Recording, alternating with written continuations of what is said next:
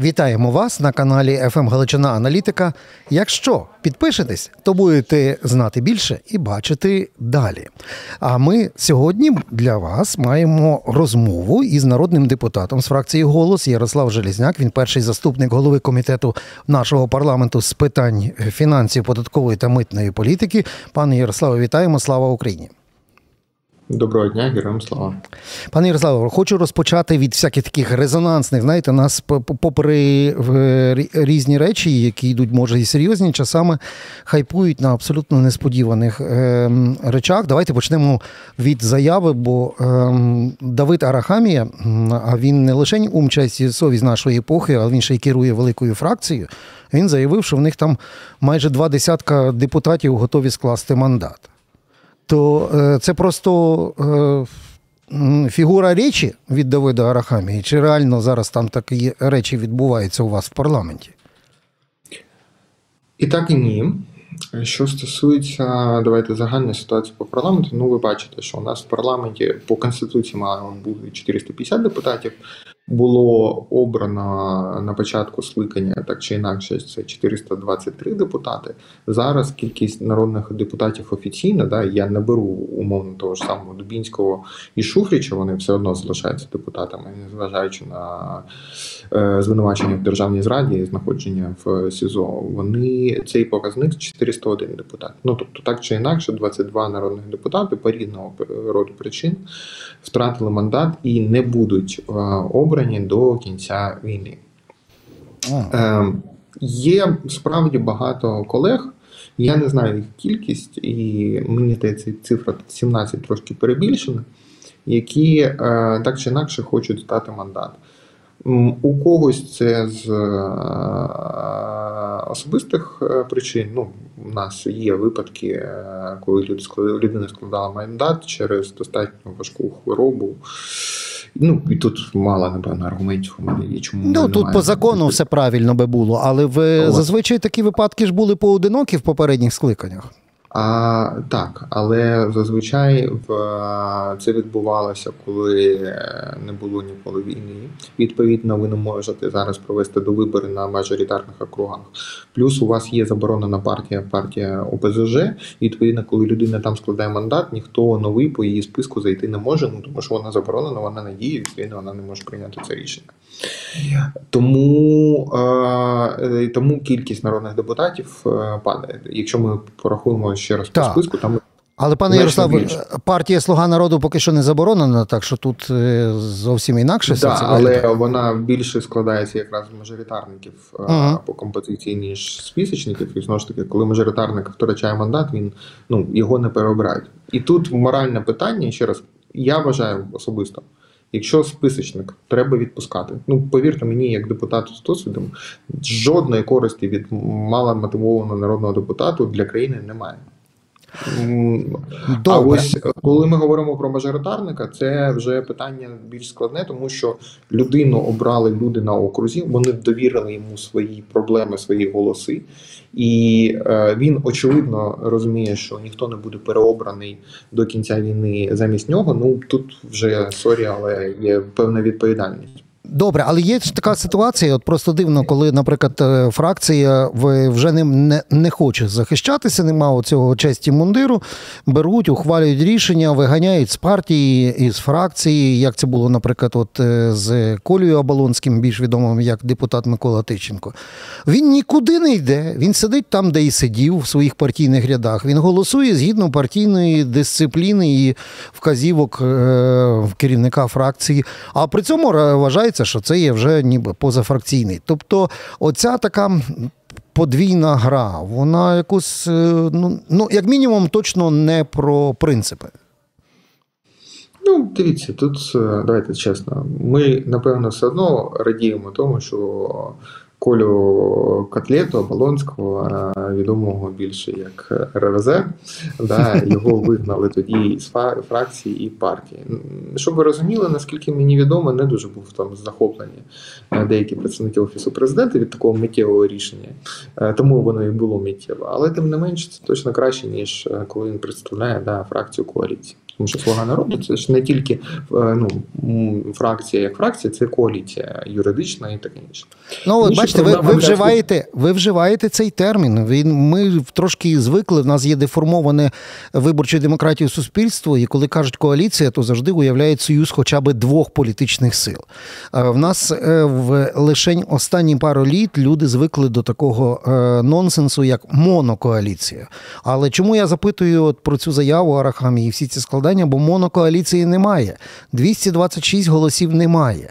Є ем, якась кількість голосів від партії влади і додаткові голоси від партії регіонів, яку розклали в різні флакончики і переназвали. Ну, дивіться, е, при тому, що я дуже полюбляю покритикувати колег, але е, ми, напевно, і відрізняємося від них тим, що ми все ж таки професійні да, люди. Е, Офіційно зараз в слузі народу 235 людей. До речі, Мар'яну вони досі не виключили, хоча заява, начебто, не дійшла. Ні, Мар'яна то святе. От так само і офіс президента їм говорить. Е, е, Відповідно, е, юридично. Фракція, яка набрала більше ніж половину голосів від конституційного складу, це більше ніж 226, і офіційно складається 226 плюс голосів, вона набуває статусу коаліції. Тому я розумію, про що ви говорите про щодо голосувань. Е, Відверто не перше скликання, коли це таке відбувається, але тут дуже показово через те, що це монокоаліція. Да? Але е, ну, юридично вона і у них існує і користується правами коаліції. Наприклад, це подавати на затвердження прем'єр-міністру кандидатів на посади членів урядів, окрім міністра оборони і міністра закордонних справ.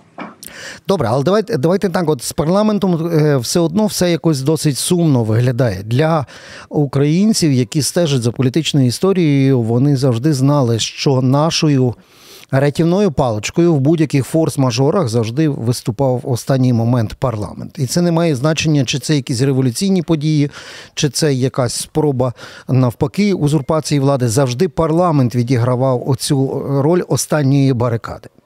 І зараз досить сумно дивитися, наскільки е, парламент дозволяє об себе витирати ноги брудні тим, хто формально каже, що в нас в Конституції нічого не змінилось. Написано парламентсько-президентська республіка. Але оце знущання над парламентаризмом як, е, як делегованою демократією, він очевидний. І списати все це на війну, ну якось в в мене принаймні язик не повернеться, в когось повернеться. От чому парламент не чинить опору? Таке просте питання, а разом з тим складне. Ну, напевно, питання якраз і пов'язане з минулим нашою темою, тому що є е, так чи інакше більшість народних депутатів, які е, очевидно зробили для себе вибір, що такий статус їх як парламентаря і їх як політичної сили. е, з відношенням, в тому числі з офісом президента, який не має жодного юридичного статусу, їх влаштовує. І на щастя, або на жаль, для нас, на щастя для офісу президента, е, поки що ця ситуація не змінюється. Я вам чесно скажу, я бачив щонайменше декілька скликань парламенту в різних там іпостасіях. Мені подобається біль... велика кількість людей в цьому складі парламенту. Це насправді добра новина, що це один із наймолодших парламентів. Ну, повірте мені, е, багато дуже реформаторських речей значно легше проходять, ніж в мину- минулому скликанні. Це добра новина. І ну, є адекватні світлі голови в різних е, фракціях, в тому числі Слуги народу. Там є окрема група Діми Разумкова, да, до яких ми дуже з повагою відносимося, все таке. Але е, ну, люди самі обрали понизити свій статус. Люди самі обрали е, коли змінити керівника парламенту, який ну, цей статус достатньо сильно захищав. І е, ну, напевно, це питання вже в тому числі і до парламенту, до, до, Ага. до якості людей. В що я вірю? Що якщо раптом ситуація піде зовсім в інший бік, мені чому здається, що все ж таки в цьому парламенті знайдеться критична маса, щоб знову ж таки український парламент, як ви правильно сказали, зіграв свою ключову роль. Я дуже сподіваюся, що такої ситуації не станеться. Але ну, так. мені, от я багато спілкуюсь з колегами, І я бачу, що їх розуміння того, що парламент е, має відігравати значну роль значно більше ніж зараз, особливо в відносинах ем, з непорозумінням під назвою офісом президента і далі з урядом, який парламент призначає. І парламент здійснює парламентський контроль над ним, то мені здається, що ситуація може змінитися. Від непростих, отаких загальнополітично-філософських питань хотів е, декілька конкретних, зокрема, в першу чергу е, почути від вас, бо це по профілю вашої діяльності. Ем, ходить про те, що зараз багато гуляє інформації про певні зміни, які будуть внесені в цей законопроект скандальний про зміни до закону про мобілізацію. Ну, бачите, зміни на зміни, зміни на зміни, все це якось дуже дивно відбувається. Дуже серйозний інформаційно-психологічний вплив на суспільство був розіграний чи то ззовні, чи зсередини корисними ідіотами, не має значення. Зараз що ми маємо? Ми зараз маємо е, свіжу інформацію, її без підтвердження дає видання Forbes, говорить про те, що можливо поміняють підходи щодо е, додаткової ставки до військового збору. І, зокрема, теж розказують, що в новому законопроекті буде про, е, прописано те, що сплачуючи додатковий цей збір, певні підприємства будуть отримувати від мобілізації певний вид працівників. Ну фактично е, платячи за це воєнний збір, вони будуть зберігати їх від ТЦК і від мобілізації як процесу. Чи це відповідає дійсності, чи це частина цього білого шуму, до якого ми вже звикли ще з грудня? Я не чув про таку ініціативу від жодного з колег. Угу. Я е, чув про таку ідею на рівні Офісу президента. Я, наскільки я розумію, пан Шурма цим займається. Я не пам'ятаю, е, добра новина. Да? Я не пам'ятаю жодної ідеї пана Шурми, щоб вона була хоч колись реалізована. От, ну Просто може хтось знаєте, але починаючи від є бабусі і закінчуючи е, різних креативних ідей там про малий ядерний реактор, воно і трильйон ВВП за там скільки років. Ну воно ну також е, от, реалізація як ідея, умовно, да, там щоб довго не ходити. Ага. А, Я не вірю, що це колись прийде український парламент. Дивіться, я дуже ліберальна Тобто, якщо людина. вони навіть пропишуть, то воно не пройде сесійну залу, ви хочете сказати? Я думаю, я, я думаю, що це неможливо. Дивіться, ще раз, от я ліберальна людина. І я розумію, напевно, навіть якусь логіку в цьому. Але, е, пробачте, ну, це є майновим цензом. Угу. І я ніколи просто як знову ж таки по-людськи не зможу пояснити матері молодого хлопця, якого мобілізують в якомусь там селі, де немає таких зарплат, ну просто фізично неможливо. Чому він має служити, а людина, яка живе в місті, немає. І це не популізм, ну але це справді про ну, якусь справедливість, про якусь рівність перед законом і про відсутність майнового сенсу. Тому ще раз там без якоїсь там критики популізму, але я не вірю, що це можливо. Я знаю, що багато колег так само думають про цю ініціативу, як і я. Да, ну, це про соціальну справедливість, бо майновий ценз це так само, як індульгенція в середньовіччя. Е, є гроші в грабуй, стріляй, тобі нічого не буде, купиш це. І в цьому випадку вже ж була ідея про те, що заробляєш більше, ніж 20 тисяч гривень, може відкупитися. А іншим треба сказати: ну слухай, він пішов е, захищати, тому що в тебе зарплата маленька 19 тисяч 990 ну, Мені здається, що у нас зараз не та соціальна ситуація. Робити додаткові розколи по таким. Mm-hmm. Добре, але тоді е, загалом це все дивіться, це вкладається от в цю е, двоходовочку, яка була розіграна на наших очах в останні дні. Всі очікують так чи інакше е, плідної і логічної дискусії довкола.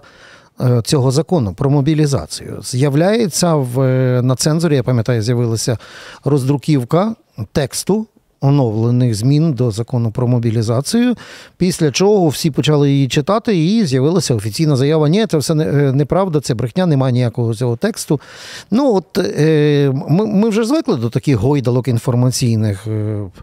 Е, от, Чи це є розіграна сценка, чи це навмисне там Бутусова і друзів підставляють якимось зливом фейків? Що це було? Я не знаю, звідки у цензора інформація. Я mm переконаний, що цензор точно не співпрацює з владою. От в цьому я переконаний на 100%. А, Ну, ви теж читали і... це, правда?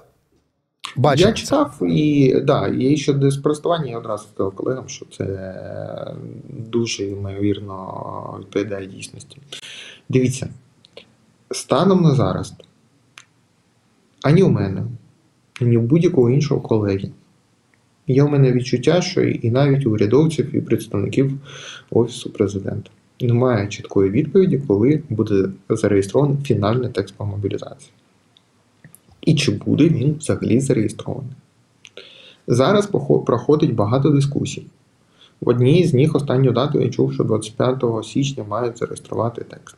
Ага. Ми з вами говоримо зараз 26 січня в 13.17.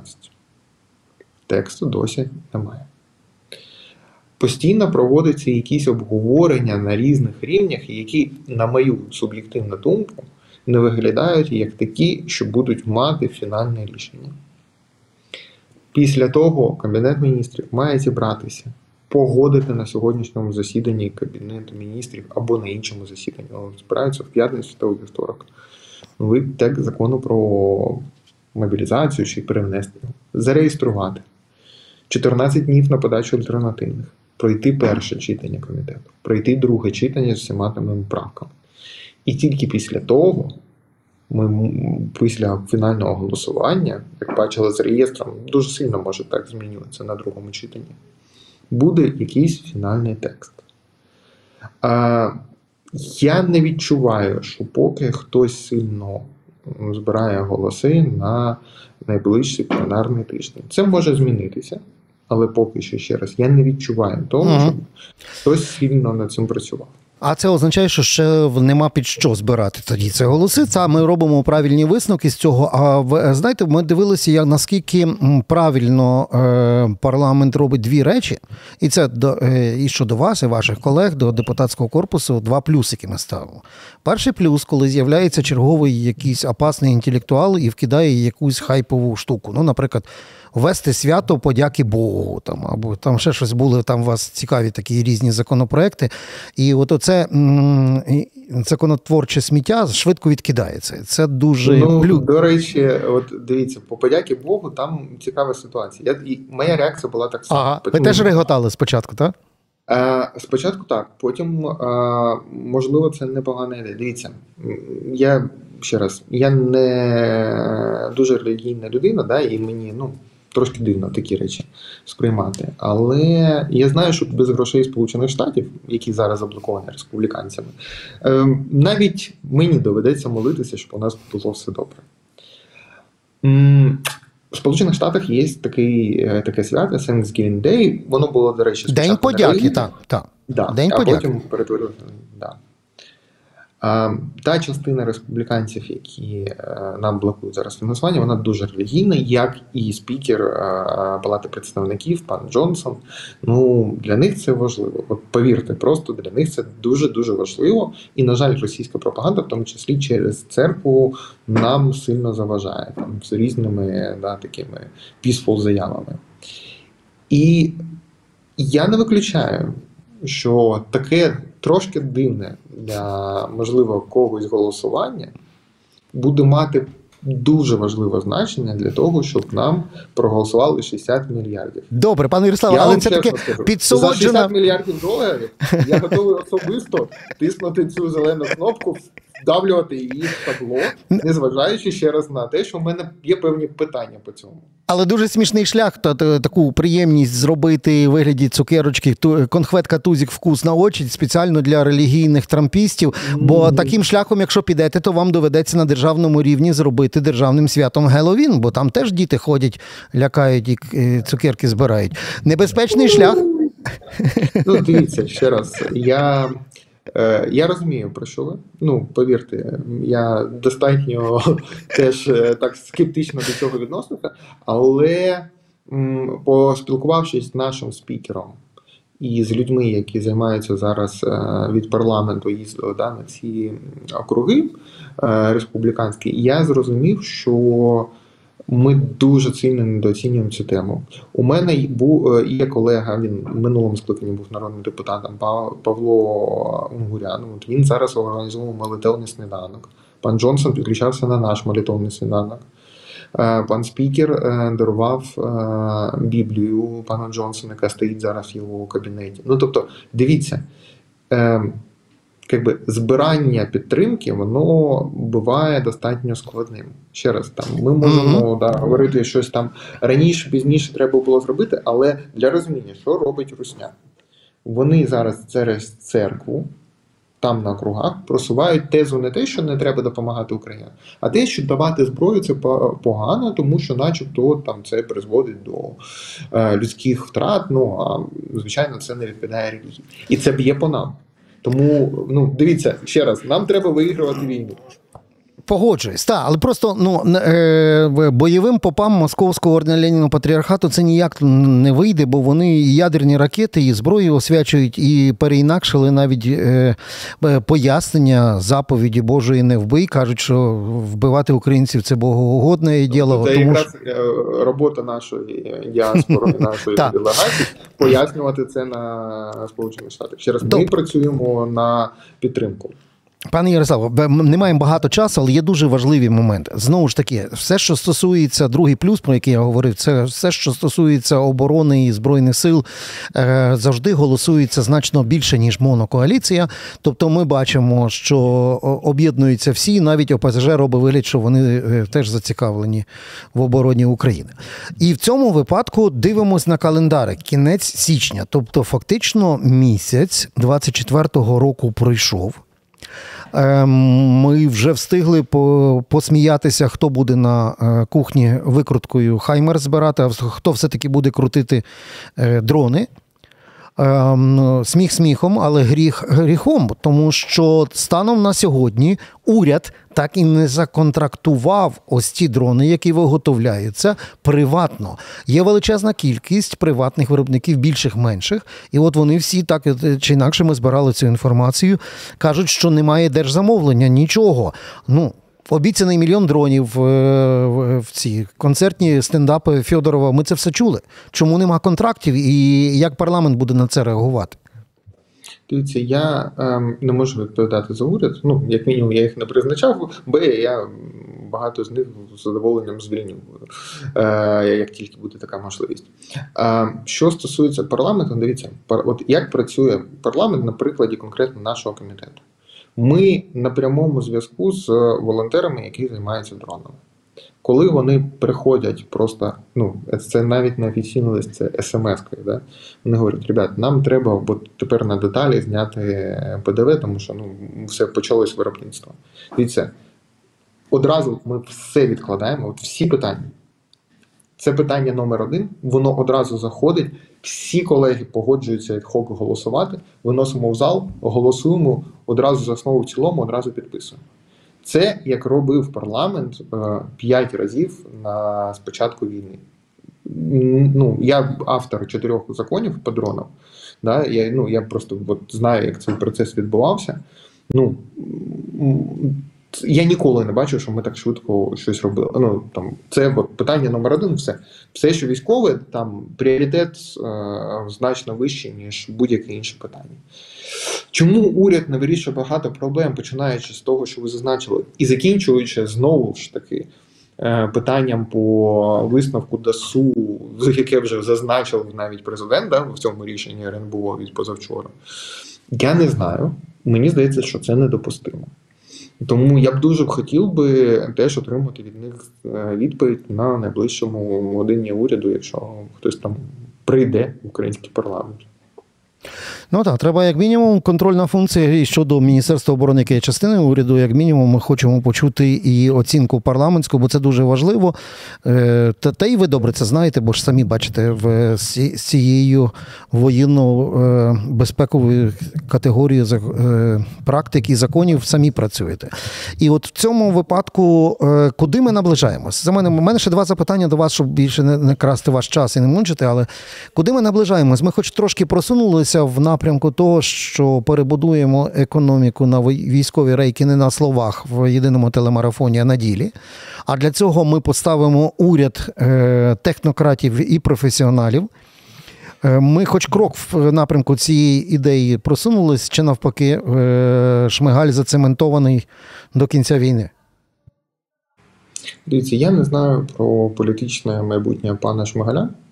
Він, до речі, так тихом книжком, але він став рекордсменом по кількості перебування на посаді прем'єр-міністра. Він перебуває найбільшу кількість е, часу як прем'єр-міністр в історії України. Що стосується військової економіки, дивіться, е, вона не точно не має виглядати, як це було під час там попередніх воєн. Ну для розуміння там мобілізовували 50% мужського населення, чоловічого населення. І ну відповідно у нас трошки все ж таки інша зараз ситуація, і слава Богу. А, Мені дуже не подобається, що ми не вирішуємо багато військових питань. Знову ж таки, висновок ДАСУ, от просто ну, дуже показовий приклад. Парламент зробив все. Ми прийняли постанову 306 голосів. Конституційна більшість. Да, І ну, якби не сильно це змінило, м'яко говорячи, ситуацію. Друге, я вважаю, що треба робити мораторій на перевірки всіх державних підприємств, е, всіх підприємств, які задіяні державного оборонного замовлення. Ну, пробачте, але наші перевіряючі доб'ють їх швидше, ніж російські ракети. І е, третє, е, це, звичайно, це максималізувати гроші туди. Я не розумію, навіщо от дивіться, конкретний приклад: 600 мільйонів гривень на кінематограф. При всій повазі до кінематографа, але вже спілка українського кінематографа виходить і говорить: люди там крадуть гроші, будь ласка, народні депутати, заберіть їх в Збройні Сили України. Ці гроші. Що відбувається? Нічого. Ну тобто, а це ж ну, ну все ж таки півмільярда гривень, навіть більше. Ну, ну це гроші точно, які мають там на дрони, ну на реабілітацію військових, ну кудись туди. Що погано? Те, що ми всі військові видатки фінансуємо за наші з вами гроші, не за міжнародні, за наші з вами. Платники податків, митні збори, трошки приватизації, все таке. Там є купа речей, з яких, ну, м'яко говорячи, ці гроші витікають або крадуть. І, на жаль, я мало бачу кроків держави, щоб, які були зроблені для того, щоб це зупинити. І тут є гарна новина, що це так само розуміють наші міжнародні партнери, тому умовно перезавантаження БЕБу воно відбудеться. Подобається це Офісу президента, не подобається, але воно відбудеться перезавантаження митниці відбудеться. Знову ж таки, ніхто не питав навіть думку влади щодо цього питання. Це ем, ми теж підтримуємо обома руками і ногами, щоб е, ну правда буде сумний татаров, щоб БЕП перезавантажили і все інше. А в цьому випадку на закуску Якщо він під, ще буде. Та, на закуску під звуки е, повітряної тривоги, та ем, хотів вам задати останнє запитання, бо ви вже згадали ці прізвища і і шурму як заступника офісу зі всіма схемами. Там, наприклад, гроші з бюджету за зелену енергетику на окупованих територіях. І Або за ці енергетику всі... для окупантів. Та-та-та. І всі ці крінжові, всякі і е, пара... макроекономічні параметри ви вже згадали. Татаров з цим бебом і з багатьма іншими силовими структурами. І всі ці речі добре знають наші партнери. Коли і Пріцкер приїжджало, теж на це все подивитися своїми очима. І здалека. І в цьому випадку ми вже е, опустили руки, ми не віримо, що 5-6 цих ефективних менеджерів, як казав президент, він буде міняти хоча б навіть з принципу нацбезпеки або інстинкту самозбереження. Чи зовнішні наші партнери зараз ставлять конкретні прізвища різні? Татаров, Єрмак, там, Шурма чи там інші друзі Портнова, вони ставлять їх в пакет продовження фінансування і підтримки, чи прізвища ще не лунають? Ну, давайте так. Я дуже дипломатично зараз відповім, а кому потрібно, прочитаю між е, речі. Е, звичайно, міжнародні партнери ніякому разі не можуть нам диктувати внутрішню політику. Це прерогатива, особливо кадрова прерогатива е, влади, так чи інакше, але демократично обраної і легітимної досі. Але мені здається, що звичайно ніхто би не хотів би, щоб чиїсь е, надзвичайно великі корупційні апетити призвели до міжнародного скандалу по крадіжці грошей, в тому числі платників е, податків Сполучених Штатах, Японії, Австралії, Великобританії, таке інше. І тому, якщо відбудеться певна кореляція між все ж таки проголосованим пакетом допомоги в Сполучених Штатах І потім, що дв- два із трьох, наприклад, згаданих з вами прізвищ, ми більше не будемо бачити на переліку заступників Офісу президента, я би не здивувався цьому і вважав би це дуже приємним співпадінням. Пане Ярославе, дякую. Маючи вуха та почують, маючи пальці та підпишуться на ФМ Галичина Аналітика для того, щоб власне е, вміти почути, побачити, зрозуміти, навіть між рядків в тому числі. Ярослав Железняк, народний депутат, був разом з нами. Дякуємо за розмову. До нових зустрічей. Це було в маркер подій на ФМ Галичина Аналітика. До зустрічі.